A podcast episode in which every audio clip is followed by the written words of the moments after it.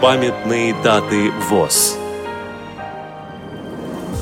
17 ноября. 115 лет со дня открытия Алексеевской глазной больницы. 18 ноября. 90 лет со дня рождения Будимира Николаевича Пятницына, доктора философских наук.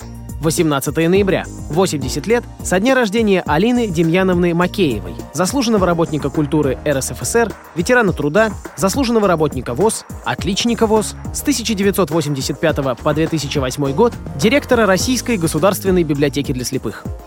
Программа подготовлена при содействии Российской государственной библиотеки для слепых –